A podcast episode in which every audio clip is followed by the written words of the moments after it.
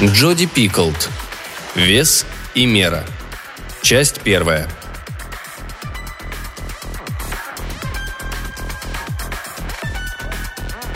Тишина, когда ребенка уже нет, кажется оглушающей. Едва открыв глаза, Сара стала прислушиваться. Смех атласной ленточкой, струящийся по комнатам, тихий стук, когда девочка соскакивает с кровати. Ничего, только шипение кофеварки – Должно быть, Эйв запрограммировал ее с вечера, и теперь она шипела и фыркала, готовя для них кофе. Сара приподнялась и поверх изгибов его тела глянула на часы. На секунду она подумала, не коснуться ли золотистой кожи, не зарыться ли пальцами в черные кудри, но мимолетный порыв, как всегда, прошел раньше, чем она успела ему поддаться. «Надо вставать», — сказала она. Эйп не повернулся к ней и даже не шевельнулся. «М-м-м», – буркнул он. Но по голосу она сразу догадалась. Он тоже не спал. Она повернулась на спину. «Эйп!» «Ммм», — повторил он. Одним махом слетел с кровати и скрылся в ванной. Там долго шумела вода. Должно быть, ему казалось, что так она не услышит, что он плачет. Самым страшным днем в жизни Эйба оказался вовсе не тот, как можно было подумать, а следующий, когда он выбирал гроб для дочери – это Сара его уговорила. Сказала, что не сможет говорить о дочери так, будто речь идет о коробке со старой одеждой. Куда ее поставить, чтобы не отсырела? В похоронном бюро его встретил немолодой человек с криво зачесанными жидкими волосами, плохо скрывающими лысину. Серые глаза смотрели сочувственно. Первым делом он спросил, видел ли Эйб дочь после того, как... Видел. Когда врачи и медсестры признали свое поражение, убрали капельницу и увезли каталку, их позвали проститься. Сара с криком выбежала из палаты, а Эйп присел на край пластикового матраса, который продавился под его весом, и взял дочь за руку. На секунду его сердце сжалось. Ему показалось, что она шевельнулась. Но он тут же сообразил, что кровать трясется от его рыданий. Некоторое время он так и сидел, а потом притянул ее к себе и лег, будто сам сделался больным. Она лежала неподвижно, и кожа ее была суховатой и пепельной. Но не это ему запомнилось, а то, что она стала легче. Теперь она весила чуть меньше, чем утром, когда он внес ее через двустворчатую дверь отделения скорой помощи. Если вдуматься, нет ничего удивительного в том, что Эйб, человек, посвятивший свою жизнь измерениям, даже в такую минуту отметил именно изменение в весе – Ему вспомнилось, что он слышал, как врачи говорили, что умерший становится легче на 21 грамм. Считается, столько весит душа. Но когда обнимал ее, он думал о том, что она потеряла гораздо больше.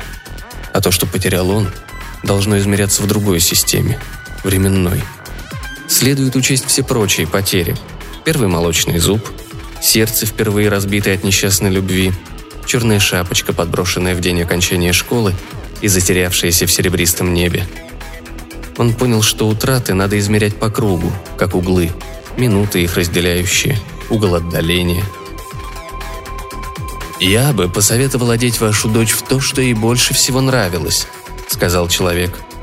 «В любимое нарядное платье, в комбинезон, в котором она лазила по деревьям, можно в спортивную форму или сувенирную футболку из запомнившейся поездки».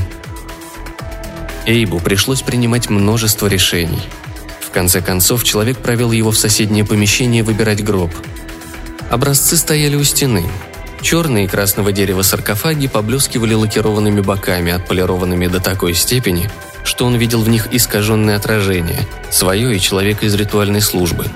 Тот провел его в дальний конец комнаты, где три гроба разного размера стояли по стойке смирно, как бравые солдаты. Самый высокий доходил ему до бедра, а самый маленький был не больше хлебницы – Эйп выбрал глянцевый белоснежный с золотом, потому что он был похож на мебель в дочкиной комнате. Он все глядел на этот гроб, и хотя человек заверил его, что размер верный, ему казалось, он слишком мал для такого полного жизни существа. И уж, конечно, ему было не вместить траурный кокон, который опутал его в последние дни. А это значит, что даже когда его дочь опустят в землю, горе останется с ним – Похороны проходили в церкви, хотя ни Эйп, ни Сара в церковь не ходили. Службу заказала мать Сары, не утратившая веру в Бога, несмотря на случившееся. Сначала Сара противилась. Они с Эйбом не раз обсуждали, что религия – это промывание мозгов, что ребенок должен сам выбирать, во что верить. Но мать Сары была непреклонна, а у самой Сары, не оправившейся от шока, не нашлось сил настоять на своем. «Что ты за мать, если не хочешь, чтобы слуга Божий сказал несколько слов над телом твоей дочери?» – вопрошала Фелисити со слезами на глазах. И теперь Сара сидела на передней скамье и слушала священника, чьи слова пролетали над головами собравшихся, как утешительный ветерок. Она держала сине-зеленую собачку Бинни Бэйби, с которой дочка не расставалась ни на минуту. Игрушка обтрепалась и облезла, и уже трудно было понять, кого она изображала. Сара так крепко ее сжимала, что пластиковые шарики сбились ко швам. И сегодня, когда мы вспоминаем ее короткую, но прекрасную жизнь, Помните, что скорбь родится из любви. Скорбь – это печальная радость. Сара недоумевала. Почему священник не сказал ни слова о действительно важном, что ее дочь часами могла играть с картонкой от туалетной бумаги, которая становилась для нее видеокамерой, что в младенчестве, когда у нее были колики, она успокаивалась только под песней Sgt. Pepper's Lonely Hearts Club Band. Почему он не сказал тем, кто пришел сюда, что ее дочь недавно научилась делать сальто и легко находила в ночном небе большую медведицу? Господи Иисусе, прими дитя свое в Твои объятия, да воссядет оно с ангелами и успокоится с миром не твое дитя», — подумала она, — «а мое». Десять минут спустя все закончилось. Она окаменела и не шевельнулась до тех пор, пока остальные не сели по машинам и не уехали с кладбища. Но Эйп был рядом. Он выполнил то единственное, о чем она просила его перед похоронами. Она почувствовала, что он обнял ее, а его губы шепнули у самого уха. «Ты еще...» «Да», ответила она, и он исчез. Она подошла к гробу, вульгарно украшенному цветами. Осенними цветами, точно такими же, какие были в ее свадебном букете. Она заставила себя посмотреть на свою дочь, с виду ничуть не изменившуюся, и подумала, что в этом тоже кроется горькая ирония. «Здравствуй, дочка», – тихо сказала Сара и подсунула сине-зеленую собачку ей под руку – Затем раскрыла объемную сумку, которую взяла с собой в церковь. Ей хотелось быть последней, кто увидит ее, прежде чем закроют гроб. Она хотела последней увидеть дочь точно так же, как семь лет назад она была первой, кто ее увидел. Сара достала из сумки пухлую книгу с разлохмоченными листами, такую потрепанную, что корешок заломился, а некоторые страницы отклеились и были просто всунуты между другими. «В большой зеленой комнате», — начала читать Сара, — был камин и красный воздушный шарик, и картина с нарисованной... Сара запнулась. В этом месте дочка всегда подсказывала. Коровой, прыгнувшей выше луны. Но теперь ей пришлось самой говорить за дочь.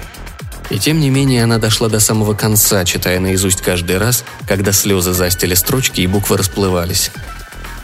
«Доброй ночи, звездочки, солнце, ветерок», – прошептала Сара.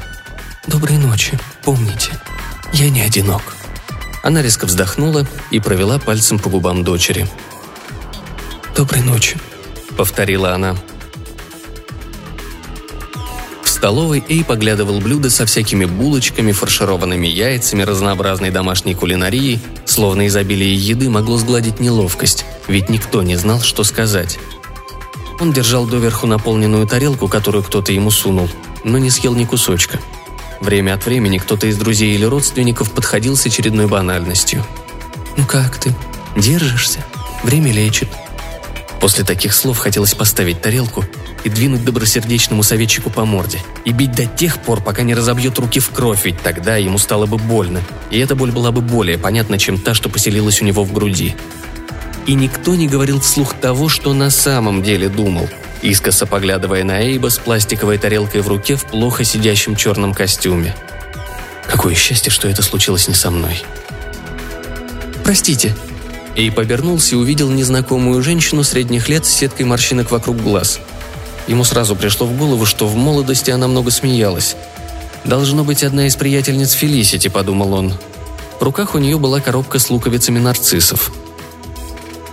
«Примите мои соболезнования», — сказала она и протянула коробку. Он поставил пластиковую тарелку на соседний стул и взял нарциссы.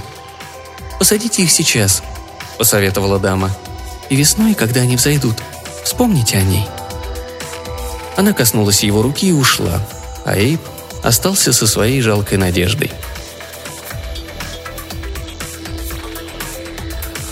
Сара познакомилась с Эйбом вскоре после того, как приехала в Лос-Анджелес. Подруги пригласили ее в сигарный клуб. Жутко эксклюзивный. Чтобы попасть туда, нужно было войти в офисное здание и назвать пароль. Только тогда портье должен был провести вас к потайному лифту, в котором поднимались на крышу, где и находился сам клуб. Там ее приятельницы продемонстрировали Саре сигарный ящик Мэла Гибсона, очевидно надеясь таким образом развеять ее тоску по родному восточному побережью. Это был один из тех темных клубов, где актеры, считающие себя музыкантами, берут в руки гитару и присоединяются к группе. Именно в таком месте Сара острее всего чувствовала, как ненавидит этот город и свою новую работу, и как ей хочется домой – они сели у барной стойки, рядом с симпатичным парнем с черными как смоль волосами и обаятельной улыбкой, от которой у Сары закружилась голова. Ее подруги заказали по космо и на перебой кинулись заигрывать с незнакомцем. Из их беседы Сара узнала, что он барабанщик, и зовут его Эйп. Потом, когда одна из приятельниц, вернувшись из туалета, воскликнула «Видали, сколько тут звезд?» Эйп наклонился к Саре и пригласил ее танцевать. На пустом танцполе под джазовую запись они плавно покачивались, словно облачко дыма. «Почему ты пригласил меня?» – прямо спросила Сара. Он обнимал ее за талию и тут чуть притянул к себе. «Потому что, когда твоя подруга сказала, сколько тут звезд, ты единственная во всем этом чертовом клубе посмотрела на небо». Через три месяца они переехали в Массачусетс. Через шесть поженились. И не было конца шутливым тостом в честь Авраама и Сары, которым суждено стать прародителями народов. Но, как и библейским тескам, им долго пришлось ждать появления ребенка. В их случае 8 лет. Достаточно долго. Сара уже начала отчаиваться. Но не слишком долго, чтобы смириться. Она была вне себя от счастья, когда поняла, что беременна. И ей в голову не приходило, что это не конец мучений – а только начало –